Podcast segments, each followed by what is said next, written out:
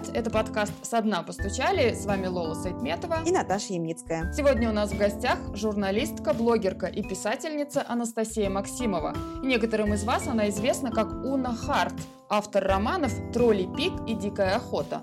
Но говорить мы будем не о них, а о том, что стало поводом для третьей книги, уже в жанре нон-фикшн, которая вышла в издательстве «Миф». Она называется «Из депрессии. Выход рядом». Четыре года назад Настя внезапно столкнулась с клинической депрессией, а через несколько лет после нее с рассеянным склерозом, хроническим аутоиммунным заболеванием, при котором иммунитет разрушает миелиновую оболочку нервных волокон головного и спинного мозга. Врачи объяснили Насте, что депрессия может быть одним из способов мозга сообщить нам о том, что в организме еще что-то идет не так. Поэтому, если кроме депрессивных симптомов вы заметили у себя и какие-то другие, обратитесь не только к психиатру, но и к терапевту. Мы поговорим поговорили с Настей о том, чем депрессия отличается от плохого настроения, почему фразы в стиле «просто не грусти» вредны и почему люди их произносят, как не заедать депрессию, с кем поговорить о своем состоянии и как жить, если у тебя вместе с ним появилась хроническая болезнь, которая неизлечима.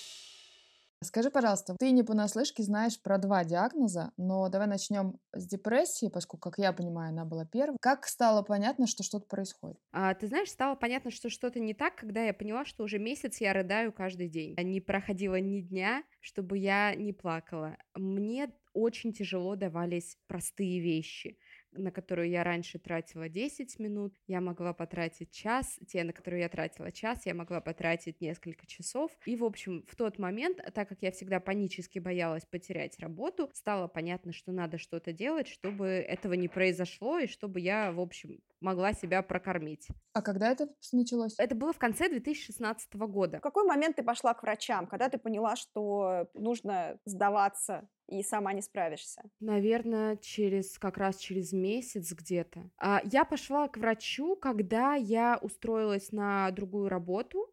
Я уволилась с одной работы. Это не было никак связано с депрессией, это было какие-то чисто технические решения необходимые. Я пошла к врачу, когда я стала бояться, что я просто не вытяну новую работу и ее потеряю. А, и вот тогда я как раз стала искать психиатра. Я сразу прицельно искала психиатра и, собственно, нашла его практически сразу, но э, у меня был, я всегда всем говорю, что это был просто royal flash в мире врачей, а, потому что найти хорошего психиатра очень тяжело, и когда я повторно столкнулась с тем, что мне потребовался психиатр, э, мне, в общем, уже не так повезло, скажем так. Настя, а когда у тебя был первый эпизод депрессии, то у тебя в жизни, ну, кроме смены работы, вообще был какой-то там трудный период отношения с партнерами, с друзьями, с родителями? Или в целом, кроме смены работы, все было благополучно и стрессовых факторов не было? Ты знаешь, у меня была идеальная жизнь. У меня было все чудесно. У меня были прекрасные отношения. У меня был, в общем-то, стабильный доход. У меня были хобби. И даже смена работы, она происходила не в каких-то супер стрессовых не в супер стрессовой обстановке. Я меняла работу просто потому, что закрывался мой отдел, и к этому шло уже некоторое время. И то предложение, которое мне сделали, было менее выгодное, чем другое предложение. То есть я не то, что сидела, знаешь, с нулем э, рублей в кармане и выбирала между кассиром и дворником. Ни в коем случае не хочу обидеть ни тех, ни других. Да, ну, в общем, скажем так, у меня были предложения вполне в соответствии с моей квалификацией, и я сидела и выбирала между одним там предложением и другим. Ты знаешь, я не воспринимала это как какой-то ужасный стресс, потому что, ну, в целом это была абсолютно благополучная какая-то моя жизненная обстановка. И это было действительно внезапно, и депрессия включилась совершенно внезапно. Это было буквально вот по щелчку пальцев за один вечер. То есть она может накрыть без причины? Депрессия считается социально-биологическим явлением. То есть а, у депрессии могут быть причины внешние, так называемая экзогенная депрессия. У депрессии могут быть причины биологические, а, эндогенная депрессия. То есть, может быть, что-то идет не так с химией мозга. И как я позже пришла к выводу, меньше чем через год, я поняла, что, скорее всего, моя депрессия действительно была связана с диагнозом рассеянный склероз. Но тогда это не было очевидно. Тогда это было просто внезапно, все стало плохо. Внезапно мир выключился, стал черным, накрыла тьма. Что делать, непонятно. Когда я работала над э, своей книгой из депрессии выход рядом, у меня было достаточно много у меня было более, в общем, 100 человек рассказали свои истории для этой книги, и там были как истории тех людей, у которых были тяжелые жизненные обстоятельства и чья депрессия была связана с внешним миром, так и те люди, у которых ничего вообще страшного не происходило. Просто внезапно тебя накрывает вот этим мраком. То есть как будто депрессия это такой способ организма предупредить нас, что в организме что-то пошло не так. И это тоже. Как в каких-то случаях. У меня иногда случаются такие короткие рецидивы во время каких-то простудных заболеваний или ангин,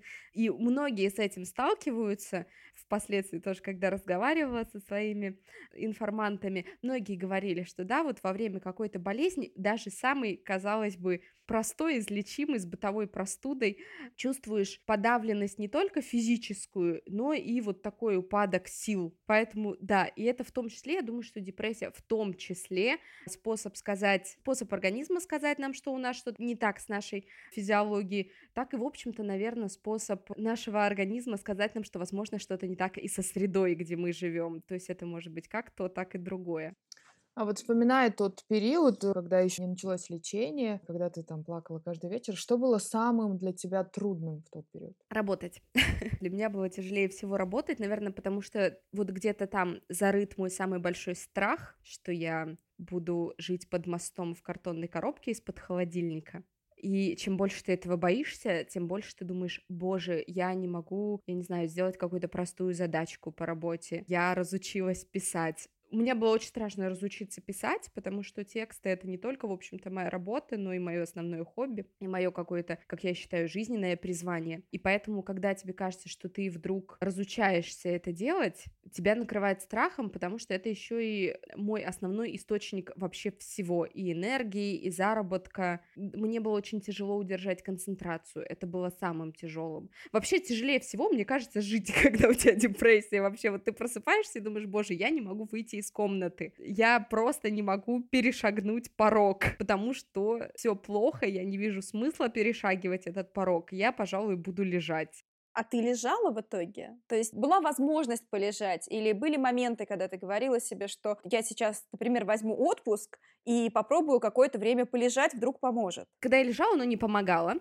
И в целом симптом кататонии, то есть вот такого оцепенения, для депрессии, хотя и характерен, он достаточно редкий. В целом он встречается достаточно редко, вот когда действительно ты как будто физически цепенеешь, ты скорее физически заторможен. Я лежала, лучше, очевидно, не становилась, потому что когда ты лежишь, ты же все равно остаешься наедине с самим собой, и ты остаешься наедине со своими мыслями, со своими вот этими э, криками у тебя в голове. Поэтому я все равно двигалась, я ходила на спорт, это то, что мне давало такую возможность вынырнуть из депрессии и вернуться к нормальному существованию, это мне помогало. Лежать мне не помогало, и в целом мне кажется, что временами совет, который слышат люди в депрессии, совет о том, что ну ты отдохни, может ты возьмешь вот отпуск на две недельки, все пройдет. Это не перепутать. Усталость от работы не перепутать с депрессией. И э, вообще характерная черта усталости это когда ты можешь отдохнуть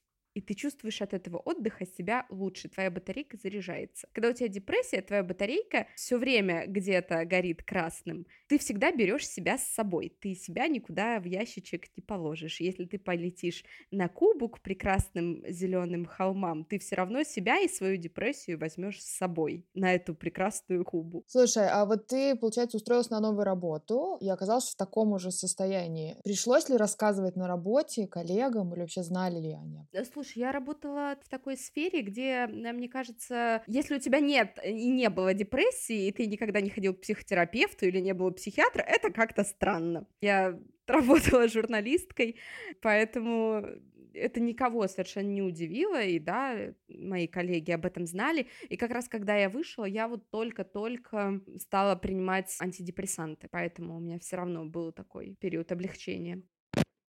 Вот давай тут э, поподробнее, потому а, что я, я читал твою книгу, я большой фанат О, твоей книги так... сразу после твоей книги. А, ну, то есть я давно на тебя подписана, и когда я узнала, что у тебя вышла книга, да еще и про депрессию, я тут же пошла ее покупать. Но когда я ее прочитала, я стала вообще вдвойне твоим фанатом. Так вот, там ты написала, что ты фанат антидепрессантов. Почему? Потому что антидепрессанты дают тебе возможность немножко вынырнуть и понять, что тебе делать дальше с твоей жизнью. Вылечат они депрессию? Нет, не вылечат. Но они дадут простое, понятное решение для того, чтобы ты включил мозг и мог дальше разбираться, что тебе делать. Вот сейчас я примерно была в аналогичной ситуации. я тоже уволилась с работы. Вот, четыре года спустя, и меня тоже, в общем, накрыло таким около депрессивным эпизодом, и я пошла по проверенной схеме. Потом, ты понимаешь, антидепрессанты, и вообще я фанат по нескольким причинам. Во-первых, доказанной эффективности. Я вообще фанат доказательной медицины, и поэтому для меня эффективность антидепрессантов э, не стоит под вопросом. И помимо их эффективности, у них довольно мягкие побочные эффекты по сравнению с депрессией, скажем так. Вот, это не, не значит, что их нет, но лучше будут они, но не будет депрессии, чем будет депрессия, и не будет этих побочных эффектов. А, во-вторых, они, в принципе, доступны большинству людей. Они доступны, они эффективны, и они помимо эффективности, они работают более или менее сразу. То есть мы говорим там о том, что эффект появится там через неделю, через две. Например, тот же эффект от психотерапии ты можешь ощутить, ну, не через неделю и не через две, от психоанализа можешь вообще его почувствовать через год. Просто из-за специфики работы. Говорили две мои подруги, совершенно независимые друг от друга, которые были в психоанализе, они говорили, год мы просто рыдали. Ну, то тоже лечение, знаешь, просто с отложенным вариантом. Возможно, да. Просто когда у тебя депрессия, условно, особенно когда доходишь до определенной точки, ты не хочешь год рыдать, ты и так как бы рыдаешь, а еще и деньги платить и рыдать э, сомнительное удовольствие, вот, а, вот, и я, собственно, поэтому прям, да, такой адепт э, фармакологии. А кроме фармакологии, вот поскольку ты была в этой теме, а, что еще помогает? Вот ты говоришь, что они, ну, там, помогают включить мозг, антидепрессанты, а что помогает условно вернуться в нормальную жизнь обратно? Где ты и была. Я, опять же, верю в психотерапию. Она мне в свое время не очень подошла, но, может быть, потому что я не очень искала нужное мне, подходящее мне направление. Я верю в психотерапию. Она обладает доказательной эффективностью. Мне очень помогал спорт в свое время, то есть, когда у меня был тяжелый эпизод депрессии. Но, опять же, если есть там симптоматика кататонии и такого оцепенения, там не то, что ты в спорт не можешь пойти, ты носок не можешь надеть. Поэтому, в принципе, я считаю, что движение это то, что действительно помогает немножко вернуть мозги на место, но если человек двигаться не может, то, в общем, заставлять себя тоже не стоит. В целом, я думаю, что все эти вещи должны проходить, опять же, под контролем психотерапевта, психиатра, специалистов, поэтому я могу говорить только о том, что помогало мне. Всем людям помогают очень разные вещи. Я стала следить за уровнем сахара, я стала понимать, что, например, поход в Макдональдс, куда мне ужасно хотелось, и вообще огромное количество сахара и соли у меня вызывает головную боль, и у меня снова накатывает вот такое около депрессивное, депрессивное чувство. В целом, примерно такой же эффект можно наблюдать, например, у маленьких детей, у которых есть неврологические проблемы. Часто им ограничивают количество, большое количество сахара или соли, просто потому что он их немножко разбалтывает. Я знаю, что мне на тот период пришлось полностью отказаться от алкоголя, потому что вот алкоголь у меня вызывал жуткую депрессию на следующий день, просто ужасно. Мне помогали прогулки, даже вообще нахождение на свежем воздухе и выход из квартиры. И мне помогали тексты, но я на тот момент, наверное, уже немножко умела. Вообще, я считаю, что э, я как человек пишущий, я писала в самые худшие эпизоды в своей жизни, я писала в самые лучшие эпизоды в своей жизни. То есть умение перевести травматичный опыт в текст меня тоже очень поддерживало, потому что я думаю, ну когда у тебя еще будет депрессия? А так вот у тебя депрессия, я запомню, как это было и смогу это описать. И уже потом у меня были были депрессивные эпизоды, связанные с э, лечением, собственно, рассеянного склероза, чисто вызванные медикаментозно. И тогда меня, например, очень поддерживала книга, которую я пишу. Я думаю, так, вот сейчас у меня депрессивный эпизод, надо это проанализировать и записать. А это включает кору головного мозга, и тебе так соображать легче. Но вот это то, что я могу выделить для себя. Ну, конечно, для каждого человека это будет очень разный набор каких-то вот лайфхаков. А вот смотри, ты писала, получается, в депрессивном состоянии, ты писала состоянии, когда депрессия была в ремиссии. Я не знаю, говорят ли так про депрессию, кстати, что она в ремиссии, да? Да, ремиссия, говорят, говорят. Как ты думаешь, счастливый человек может написать хороший, хорошую статью, хорошую книгу, хороший материал? Или только несчастный? Конечно, мне кажется, это вообще... Ты знаешь, я... Верю в текст как в ремесло. Я вообще не считаю, что это как-то связано со счастьем или несчастьем. Это работа. Любой текст — это работа. Да, бывают на художественной прозе, бывают какие-то триггеры, которые срабатывают из-за какого-то твоего специфического состояния. Вот э, я, когда был карантин, и, в общем, все было тяжело, и нельзя было выходить из дома, и там началась осень, у меня так получилось, что из-за того, что летом практически все время просидели в заперти, и солнца не было, а у нас у больных рассеянным склерозом есть прямая связь, у меня случилось обострение. И я начала принимать гормоны, а гормоны достаточно тяжело бьют по психике, по нервам, там, в общем, помимо того, что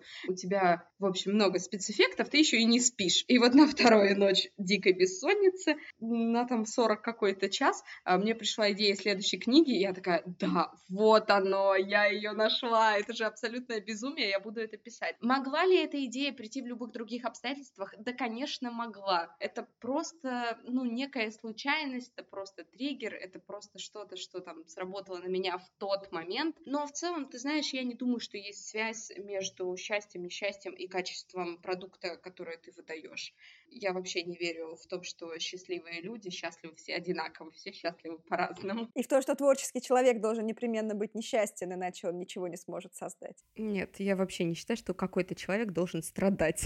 Я вообще про против этого подхода. Я против страданий, э, я за счастье и вечную ремиссию. Расскажи, пожалуйста, вот ты мельком сказала про историю с алкоголем, и ты даже писала отдельный пост, я читала, что у тебя с ним, с алкоголем, да, своя история сейчас прям строго. Два бокала вина и не больше. Как ты к этому пришла? И вот расскажи, что, ну, она усиливала депрессию, алкоголь. Она, он, господи, запуталась.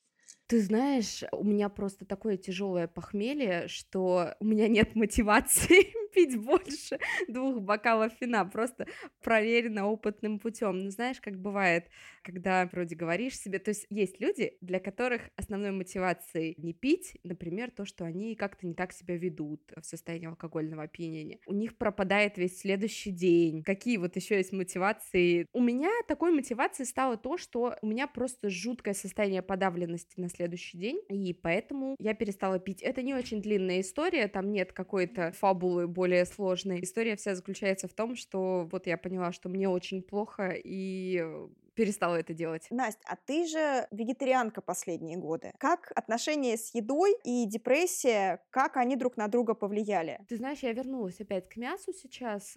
У меня какое-то довольно легкое было отношение как к вегетарианству, так э, и к возвращению к мясной диете. Ну, наверное, чисто этически мне было сложно. Вегетарианкой я все-таки стала не... Это никак не было связано с депрессией, это было связано с рассеянным склерозом. Вернее, до этого это было связано просто с моими этическими политическими взглядами. Позже это было подкреплено тем, что диагноз рассеянный склероз, там есть не так много диет, и большинство диет так или иначе предполагают отказ от мяса или ограничение мясных продуктов в зависимости от там типа диет, которую ты выберешь, и вот тогда я придерживалась, собственно, диеты отказа от э, мясных продуктов.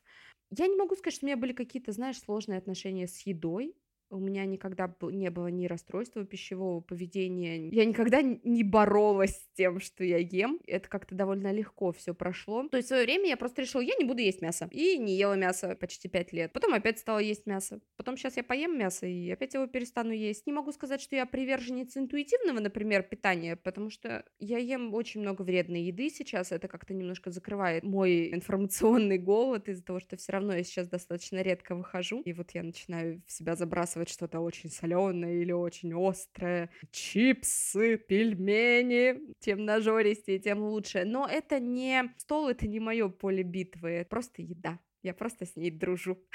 Слушай, ты уже коснулась, но мы сейчас перейдем к второму диагнозу. Когда у тебя все-таки появились первые симптомы рассеянного склероза, и по каким признакам стало ясно, что правда дело серьезное и какой-то новый диагноз? Ты знаешь, мне очень повезло э, на самом деле, что диагноз поставили относительно быстро. Неофициально, потому что в нашей стране долго ставит официальный диагноз, и тебе нужно, в общем, за него побороться. Но мне очень повезло, потому что сначала у меня наступила сонливость. Я спала по 16-17 часов, я засыпала на эскалаторе, я засыпала... Мне кажется, я могла уснуть стоя в метро, просто прислонившись к турнику. Но окончательно я поняла, что что-то не так, и я потеряла слух на одно ухо. Это было очень внезапно, это было очень быстро. Просто перестала слышать одним ухом. Я подумала, что, может быть, его заложило. Такое бывает. Э, попыталась там попродувать. Проснулась на следующее утро, ухо все еще не слышит. Я вызвала Лора на дом. Лор сказал, проблемы не с ухом, проблемы с мозгом. И первая же МРТ показала, что у меня множественные очаги демиелинизации. Это основной, собственно, симптом картины рассеянного склероза. Тогда, э, когда врач вышел просто с белым лицом и сказал, что с моим мозгом что-то не так, я, конечно, очень испугалась. И вот сказали, что у вас подозревают рассеянный склероз. Я не знала примерно ничего об этом заболевании, кроме того, что отец моей хорошей подруги умер от него. Это был единственный факт, который я, который я о нем знала. И когда я открыла интернет, и первые ссылки сказали мне, что я попаду в инвалидное кресло, было немножко немотивирующе. И, собственно, ну вот так мне поставили диагноз. Впоследствии там просто требуются еще некоторые анализы для того, чтобы тебе подтвердили этот диагноз, включая пункцию спинного мозга, спинномозговой жидкости. Неприятная процедура, но зато, когда у тебя есть МРТ, когда у тебя есть пункция, как будто тебе могут поставить диагноз, потому что только очень здоровый человек в нашей стране дойдет до официального диагноза и официальных, официального разрешения на препараты, хотя кому как повезет на самом деле, потому что в этом году, то есть у нас вот сменился глава отделения, и он мне очень быстро выписал все лекарства, вот ровно через год после... Нет, не через год, конечно же, через три года. Вот после первого диагноза. Но меня тогда это не особо беспокоило, потому что ухо восстановилось там через месяц-полтора, а дальше симптоматика, ну, она то появлялась, то ее там я снимала. Какая-то немножко такая сумбурная, запутанная история, я понимаю, но она, в принципе, в нашей стране, когда все, что касается государственной медицины, это все немножко сумбурно и запутанно.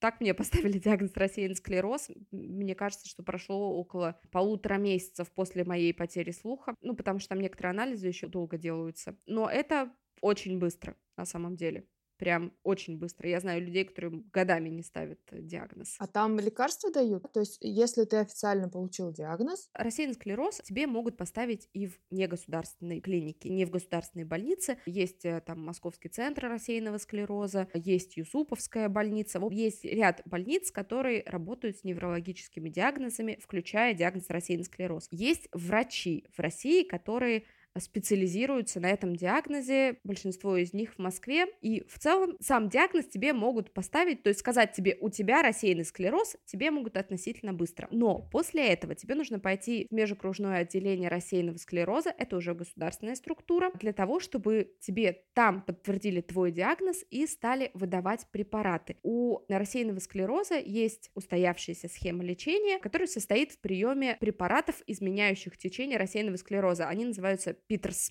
Эти препараты, которые условно должны замедлить развитие рассеянного склероза. Рассеянный склероз не лечится, его невозможно вы, вылечить. Те очаги, которые у тебя есть, скорее всего, не исчезнут и не уменьшатся. Есть случаи, когда они исчезают и уменьшаются, но это скорее исключение из правил, чем правило. Но дело в том, что препараты дорогие, и в целом самая дешевая терапия составляет около 60 тысяч рублей ежемесячно на протяжении всей жизни. Это самый дешевый базовый препарат. Мне кажется, что сейчас российский препарат чуть дешевле, но относительно него много сомнений, много побочки, много негативных отзывов, потому что, в общем, импортозамещение накладывает свой отпечаток на всю, на лечение многих заболеваний, в том числе рассеянного склероза. Эти препараты, вот 60, это прям самая база, от 60 тысяч. Можешь, конечно, покупать их сам, но понятно, что если твой доход составляет меньше там 200 тысяч рублей, то 60 тысяч рублей ежемесячно тоже выкладывать не получится, а внезапно прервать терапию тоже не рекомендуется. И поэтому тебе нужен вот этот официальный диагноз, подтвержденный в межокружном отделении рассеянного склероза. Опять же, очень неоднозначные выводы, и мой опыт нельзя ни в коем случае экстраполировать на опыт всех больных рассеянным склерозом. Я знаю людей, которым ставили практически вот с полпинка этот диагноз, и они сразу начинали получать препараты. У меня так не было. Аргумент был следующий, что у меня нет тогда, на тот момент, у меня не было симптоматики.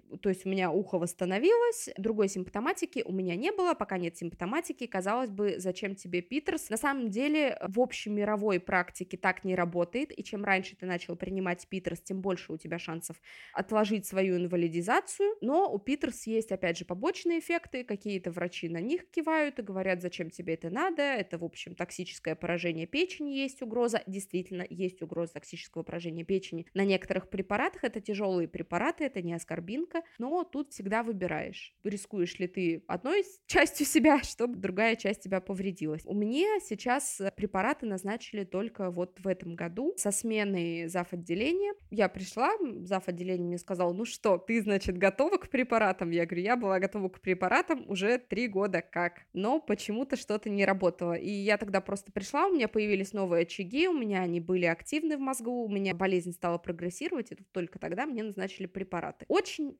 разные истории насчет э, того, кому назначают, кому не назначают. Опять же, я думаю, что здесь во многом зависит от того, повезет тебе или нет как ты попадешь, есть ли квоты, в общем, я думаю, что там много факторов. Но в целом, как бы так как больных рассеянным склерозом много, наверное, если бы я захотела уже тогда, я бы смогла продавить свою линию и добиться Питерс, потому что это, конечно, было не вполне законно даже три года назад, потому что у меня на руках были все анализы. Настя, а ты когда узнала про этот диагноз, ты как почувствовала себя? Не было мысли о том, что все ужасно? Не было ли суицидальных мыслей? Суицидальных мыслей не было, но я сидела рыдала в приемном покое.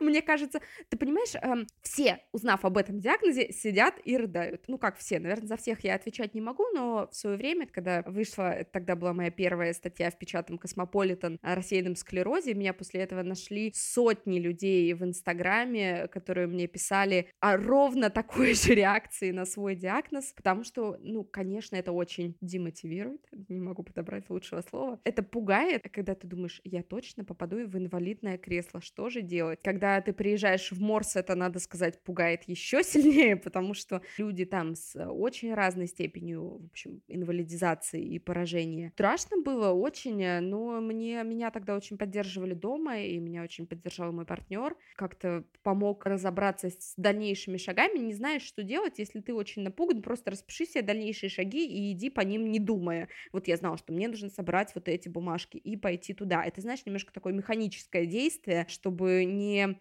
поддаваться вот этой, вот этой панике. А еще ты писала, что люди тебе стали советовать пить травки, найти гомеопата и перестать принимать все близко к сердцу.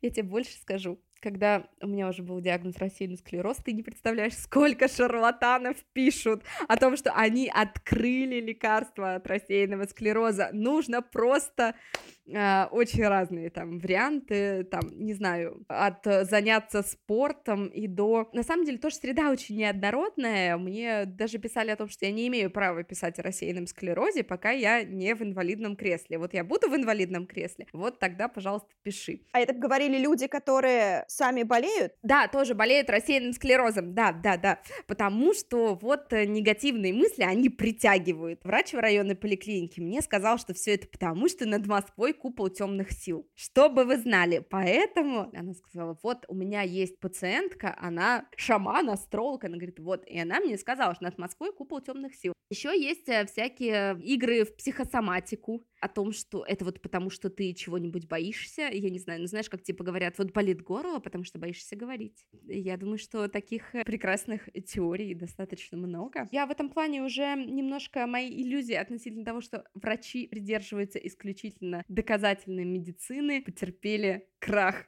Нет, врачи тоже верят в магию, волшебство шаманов. Им тоже хочется. Я не так давно совершенно случайно писала для статью про армянское колдовство. Я писала для ножа, и я писала, сходив на лекцию армян фольклористки Это было безумно интересно, и вот там как раз э, была часть про то, что магия и гадание — это попытки самоуспокоения и иллюзии контроля над э, твоей жизнью. И я понимаю, почему люди, которые болеют чем-то тяжелым или неизлечимым, почему они так цепляются за какие-то магические практики, потому что это тоже своего рода попытка контроля. Особенно, когда ты раз что-то попробовал, не помогло, два попробовал, что-то не помогло, но тебе же все равно нужно вот во что-то верить и как-то держать себя вот на плаву этим. Поэтому не могу их винить, но стараюсь говорить, ребята, не делайте так.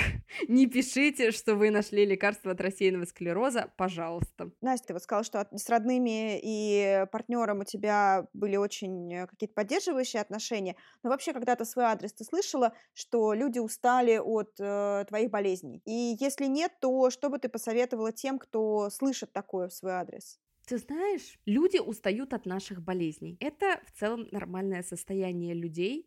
И да, я могу этого не слышать, но я могу знать о том, что мой партнер, например, уставал от моей болезни. Э, мои родители были в совершенной панике, когда у меня случился приступ э, на Новый год. Это был года два назад, по-моему.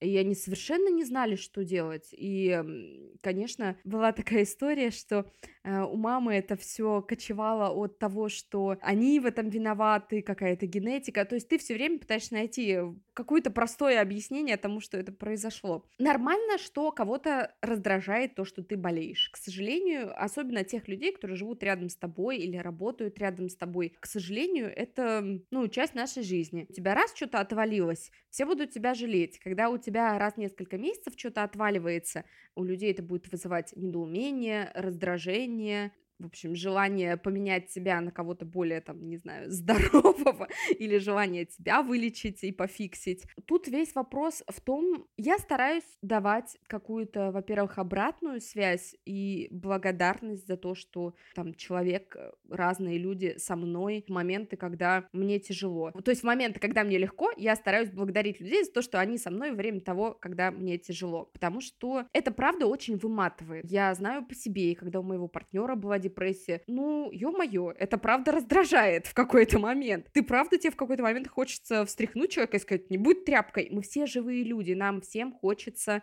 простых решений, мы все устаем. Тут весь вопрос, знаешь, в том, что делает близкий тебе человек, когда он устал. Продолжает ли он тебя поддерживать, превозмогая эту усталость в момент, когда тебе это очень нужно, когда у тебя хвост отвалился, либо нет. Мне кажется, именно так определяется близкий человек, а не то, устал он от тебя или нет. Да, конечно, устал. Кто, кто бы не устал? Я сам от себя иногда устал. А по поводу внезапной грубости, да, что-то было, помимо того, что мне нельзя писать о рассеянном склерозе. Да, бывали какие-то совершенно внезапные выпады о том, что чем больше я пишу о негативе, тем я больше притягиваю его к себе. Наверное, вот от близких то, чтобы вот я устал, я ухожу, нет, не было, конечно. А как вообще пришло решение писать открыто? И вот были ли какие-то сомнения, писать, не писать? Это, знаешь, сработал такой эффект наблюдателя. Я просто с моей нынешней коллегой Катей, которая тогда работала в пиаре Мифа, издательство «Миф». Я совершенно случайно с ней оговорилась, что вот у меня, значит, была депрессия,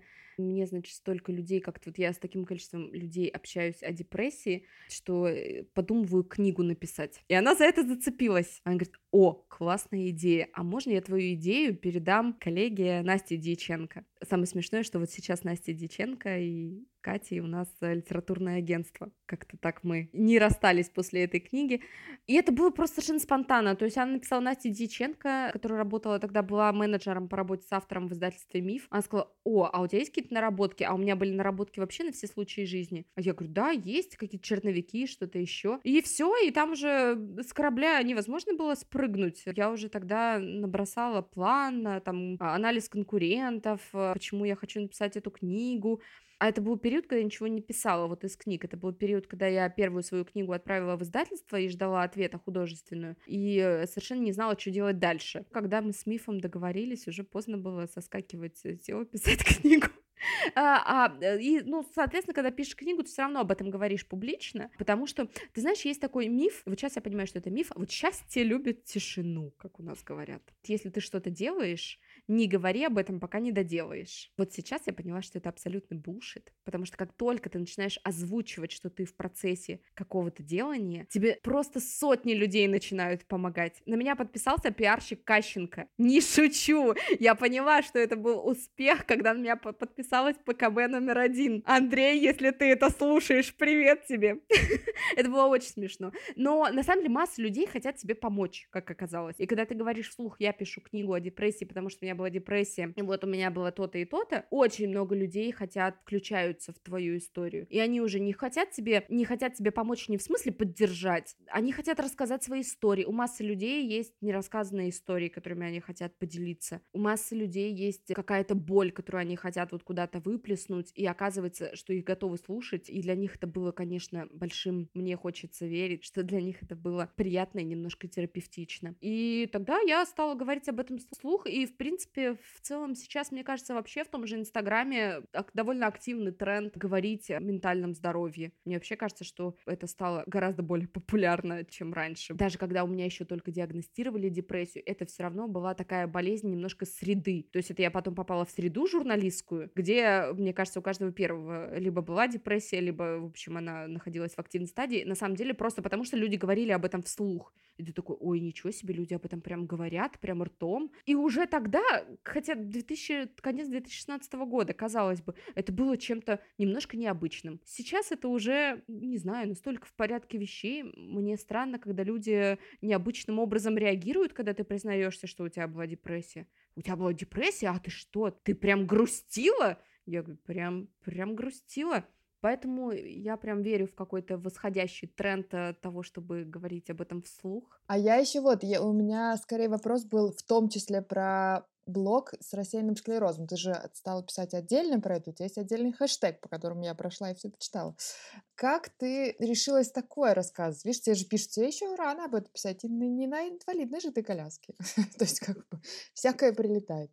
Я из тех людей, которые, а чё такого? А почему не писать о рассеянном склерозе? Это как будто не очень стыдная болезнь. Я даже не знаю. Я даже не знаю, какая должна была быть болезнь, чтобы я прям постеснялась об этом писать. Геморрой? Да тоже, знаешь, зависит. Э, наберу себе, сделаю себе хэштег. Геморрой, кстати, у гораздо большего количества людей, чем, чем рассеянный склероз, надо сказать. И то, вот понимаешь, э, Наташа, мне кажется, что э, там, не знаю, о каких-то а, да, болезнях э, нижнего этажа сейчас тоже, к счастью, стали классно говорить гораздо больше в связи с родами, например, про какое-нибудь недержание или что-нибудь еще. Я вообще за гласность.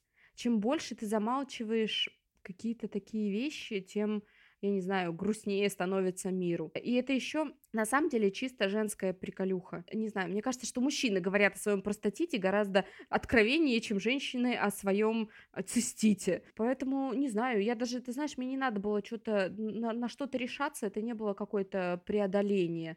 Э, ну да, были какие-то дураки, которые там мне писали, ой, зачем ты пишешь такое? Хочу, пишу, что хочу, мой блог, что хочу, то и делаю. Вот, я вообще довольно легко еще и баню людей, мне что-то не нравится. Поэтому кажется, что вообще в соцсетях люди довольно классно находят э, себе компанию и поддержку других людей. И в случае с рассеянным склерозом это сто процентов так, потому что столько классных советов ты можешь получить только от людей, которые болеют чем-то похожим, больше, чем от врачей. Настя, а что ты знала о жизни людей с хроническими заболеваниями до того, как ты заболела? И что ты об этом думаешь сейчас? Мнение поменялось? У меня был какой-то длительный опыт, когда я хотела попасть э, вот в какую-то среду, например, дефектологии. Я даже думала получать там дополнительное образование. Я получила дополнительное образование сурдопереводчика, но как-то дальше это ни, никуда не пошло. Но ты знаешь, так или иначе, мне кажется, что просто большая часть моей жизни была так или иначе связана с болезнями, странно прозвучит.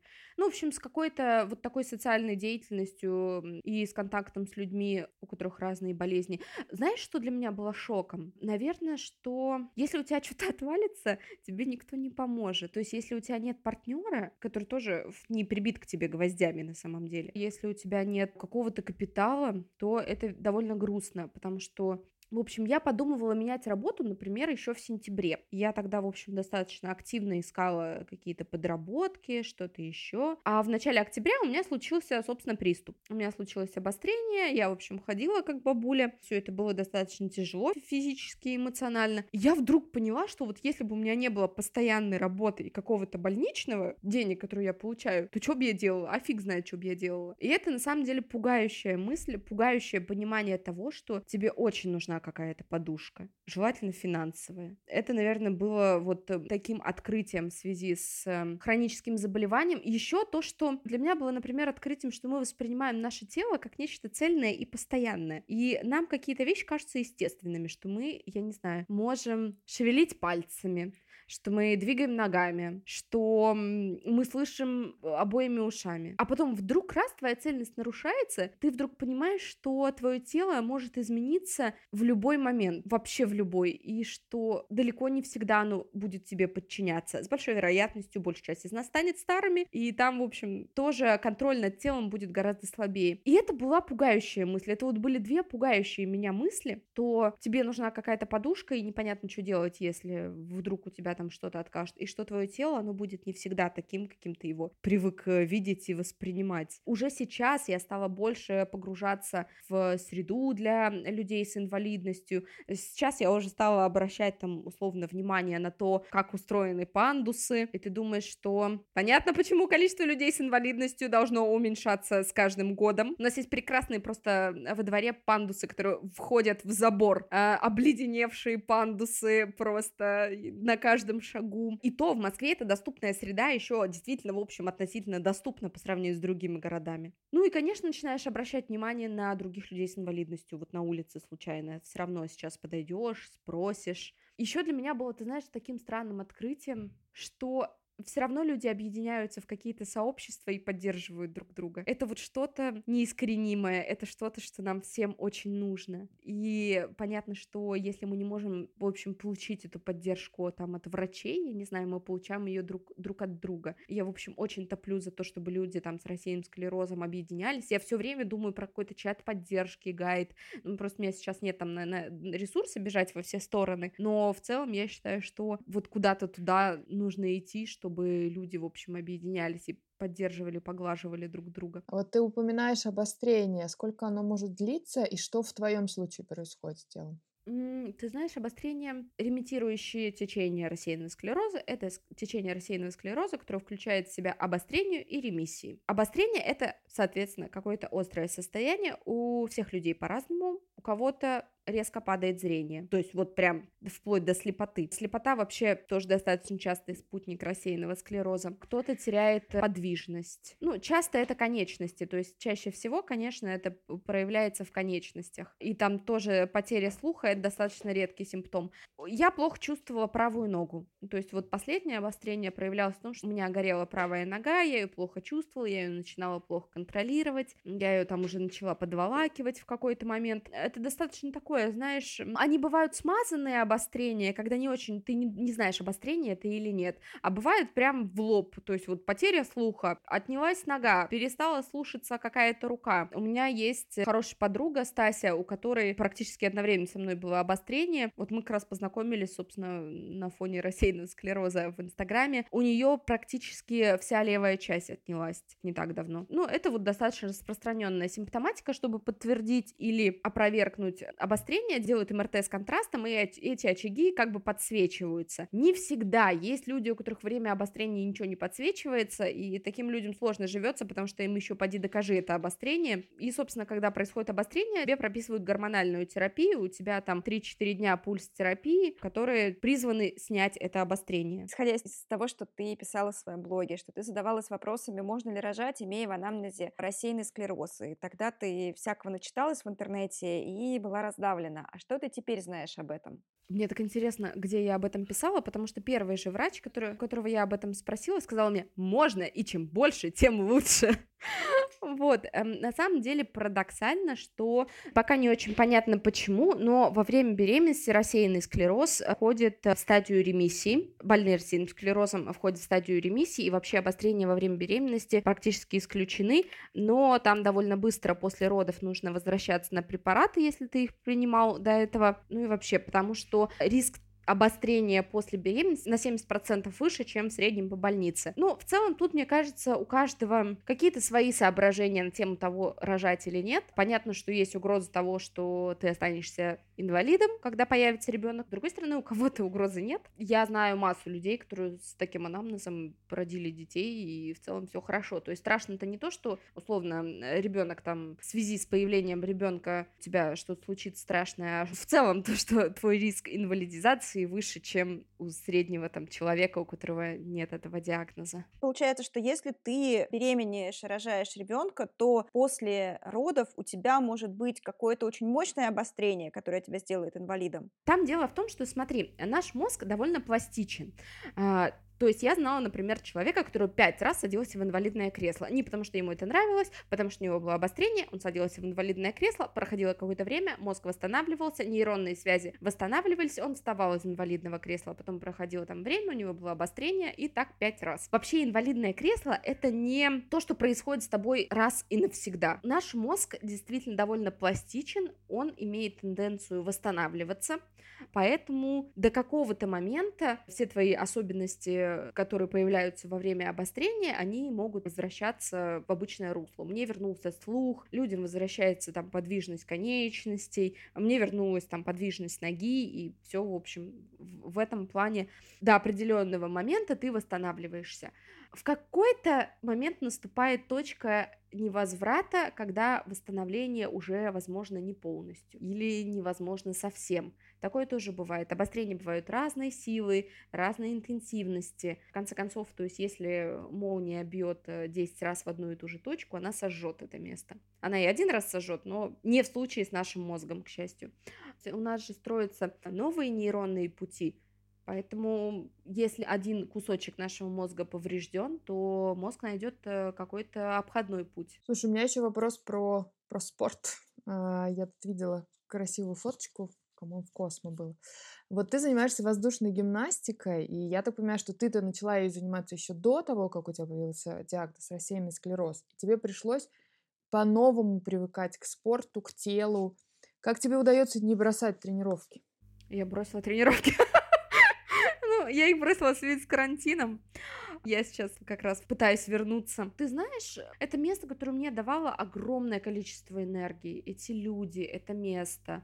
А, и я думаю, что здесь, конечно, роль сыграла не конкретные тренировки, не конкретный спорт, а то окружение, которое у меня было. Мой тренер, потрясающая Таня Тур, в свое время сломала, у нее было почти перелом шеи, у нее было смещение, было настолько тяжело, что она была парализована несколько лет. Фактически она заново училась владеть руками и ногами. И она для меня, конечно, была очень сильной мотивацией, потому что она знала, о чем я ей рассказываю, она знала, что такое преодолевать вот это, когда твое тело тебя не слушается и отказывается повиноваться. Я во многом, ты знаешь, вернулась благодаря вот совершенно потрясающему коллективу, который у меня был э, в Шпагат.ру. Ну вот сейчас я немножко, я говорю, отвалилась, э, потому что я сейчас тоже пытаюсь понять, чего я хочу дальше от себя в спорте. Но мне нравилось движение, мне нравилось бегать. Я, наверное, никогда... Я не насиловала себя. Вот, наверное, ответ на твой вопрос заключается в том, что, несмотря на какие-то сложности, но они всегда есть какие-то сложности, тебе всегда приходится так или иначе себя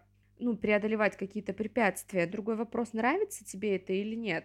А, невозможно, это знаешь, как, как привить ребенку желание читать. Подсуньте ему Айвенга. Ну, правда, как привить э, любовь к спорту? Ты его либо любишь, либо нет. Ты любишь читать или нет? И опять же, ну, это все равно, что я просто нашла свой спорт, и мне нравилось, э, мне нравилось тогда заниматься на полотнах, мне позже нравилось бегать, мне нравилось все, чем я занималась. Вон на карантине я сидела, закидывалась фаст фастфудом и училась готовить тортики. И мне нравилось э, закидываться фастфудом и готовить тортики. Я вообще такой гедонист. То есть твой секрет в том, чтобы себя не насиловать в разные периоды времени. Да, мне кажется, что вообще насилие над собой, оно никогда ни к чему хорошему не приведет. А, знаешь, я когда в школе училась, мне говорили, Ася, вот ты опаздываешь на каждый первый, каждый раз, каждый день ты опаздываешь на первый урок. Как ты будешь ходить на работу к 9, к 9 утра? Я говорю, я никогда не буду ходить на работу к 9 утра. И, собственно, с тех пор Я действительно никогда не ходила на работу к 9 утра. И к 10 я не ходила. И мне кажется, что и со спортом, и с книгами примерно вот про это. Спорт про любовь, книжки про любовь. А они про то, что дает тебе кайф. У нас жизнь одна, мы как-то должны ее прожить э, в удовольствие. Не должны, а мне кажется, что кайфово прожить жизнь в удовольствие. Мурашки от твоих слов прям. Какой-то такой финальный, наверное, уже вопрос. Как не сдаваться и не отчаиваться? Вот в чем для тебя, какие лайфхаки? Я не представляю, как может быть альтернатива. Каждый раз, проваливаясь в какую-то вот эту бездну, там, депрессии или чего-то еще, ты думаешь, ну как дальше? Ну и что дальше? Ну вот хорошо. Посижу я в этой бездне, здесь мокро, неуютно, темно, жизнь тикает, надо как-то... А, ты знаешь, я думаю, что, опять же, очень важно про себя знать, что дает тебе кайф и маленькие заряды энергии. Если у тебя не получается найти большой заряд энергии, находи маленький. Я приучила себя танцевать каждый час. Вообще ни о чем. От этого моя попа не становится менее квадратной. Может быть, чуть-чуть менее квадратной. Но, тем не менее, это не те же нагрузки, что у меня были, когда я активно занималась воздушной гимнастикой. Но я не могу сейчас заниматься воздушной гимнастикой. Далеко, мне лень, нет времени, в общем, еще куча отговорок. Но я могу танцевать каждый час 5 минут.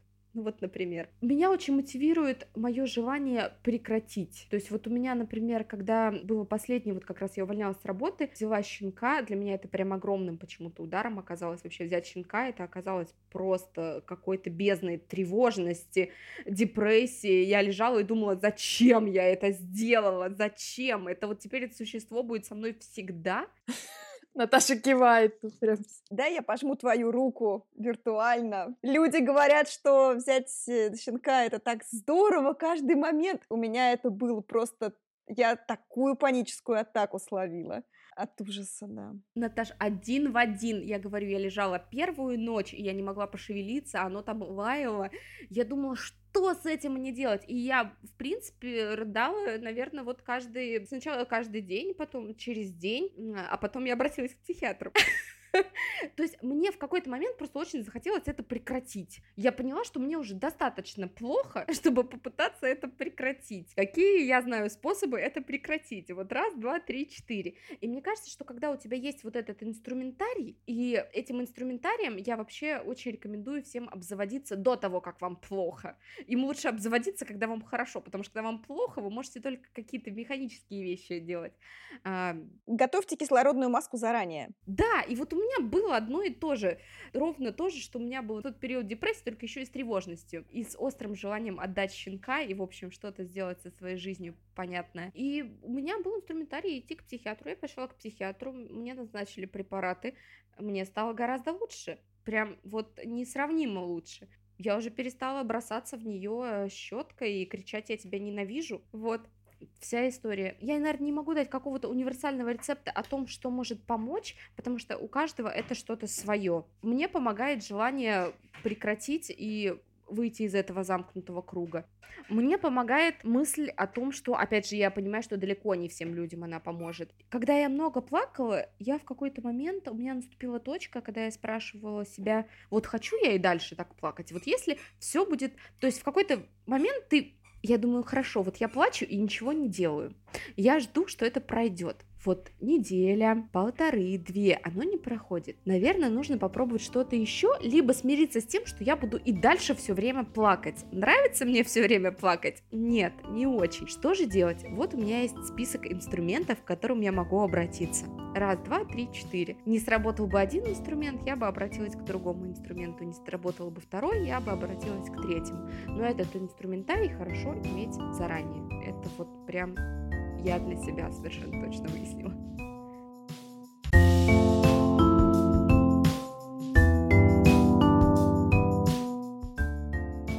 С вами был подкаст «Со дна постучали». И его ведущие Лола Царьметова и Наташа Ямницкая. Мы благодарим за помощь студию «Подкастерская» и Льва Пикалева.